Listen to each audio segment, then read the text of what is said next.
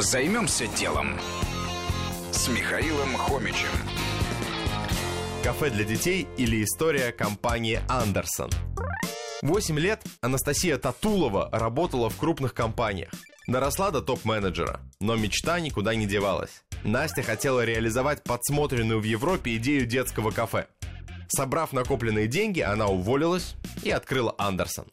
Сейчас в каждом из 30 семейных кафе есть игровая зона, аниматоры, камеры наблюдения за маленькими разбойниками и праздничная программа.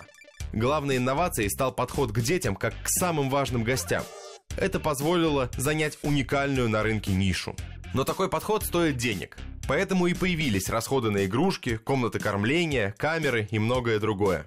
В итоге открытие сети подорожало на 20%.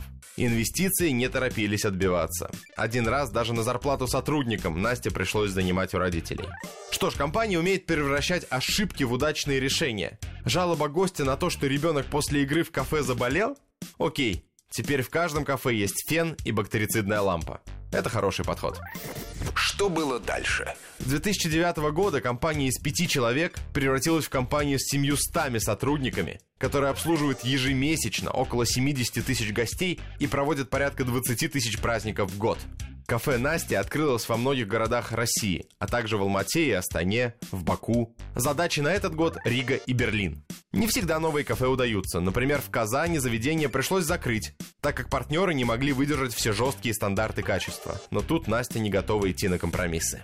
Вы знаете, когда аудитория вашего бизнеса дети, спокойствия не будет никогда. Ответственность огромная. Знаю по себе, хоть я всего лишь преподаю им. Удачи, Настя, и особенно в выходе на экспорт.